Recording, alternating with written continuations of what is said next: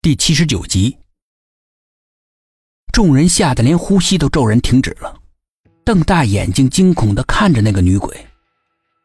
女鬼像是在考验他们意志似的，极缓的、极慢的转过头。她的头垂得很低，整张脸完全淹没在额头前被披散下来的蓬蓬的长发里。两道阴森的寒光从里面射了出来。像两把匕首一样，直直的刺进他们的心里。五个人心头一凛，一股寒气直冲脑门。女鬼慢慢的抬起头，隐隐约约可以见到两片黑紫的嘴唇，形如死人的嘴唇。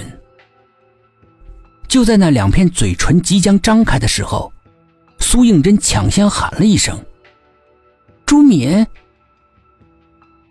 女鬼像是冷不防受到惊吓一样，身子剧烈的抖动了一下，猛地仰起头。你认识我？苏应真肯定的点点头，努力的让自己镇定，支撑着不要倒下去。其他的几个人都紧张的看着他。也许他和女鬼的对话，能够改变眼前的困境。我还知道你心里很好，你现在杀人是迫不得已。是吗？朱敏忽然冷笑了。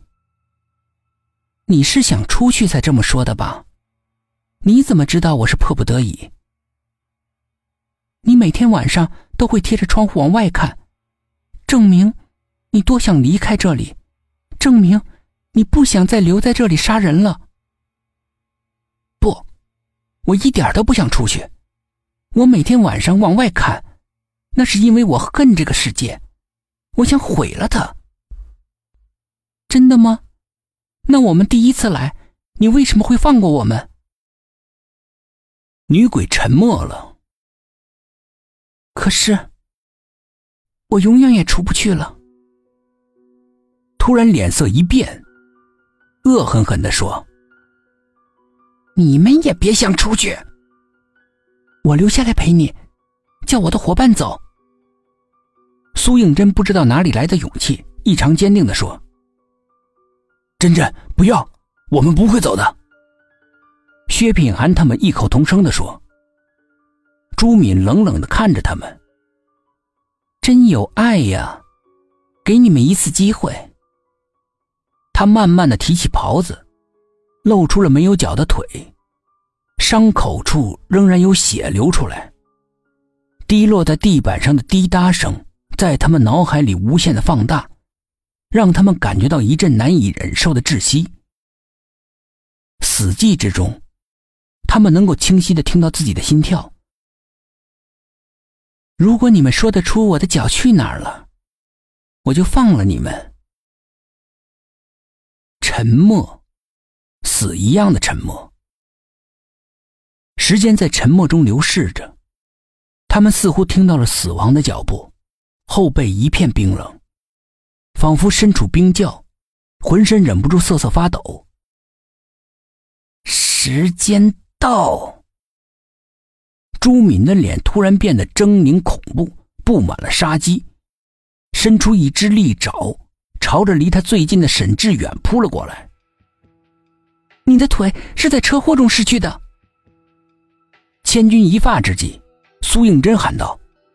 你那天被人冤枉之后，在雨中疯跑，雨太大了，地上溅起了浓浓的雨雾，一辆车没有注意到你，把你撞倒了。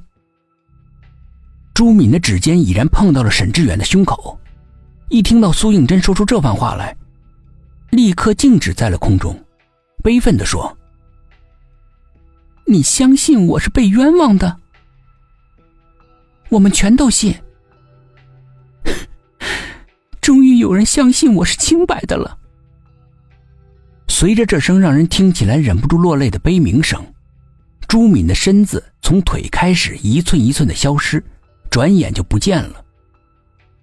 但是空气里面，仿佛还保留着他那双忧郁的眼睛，刺痛了每个人的心。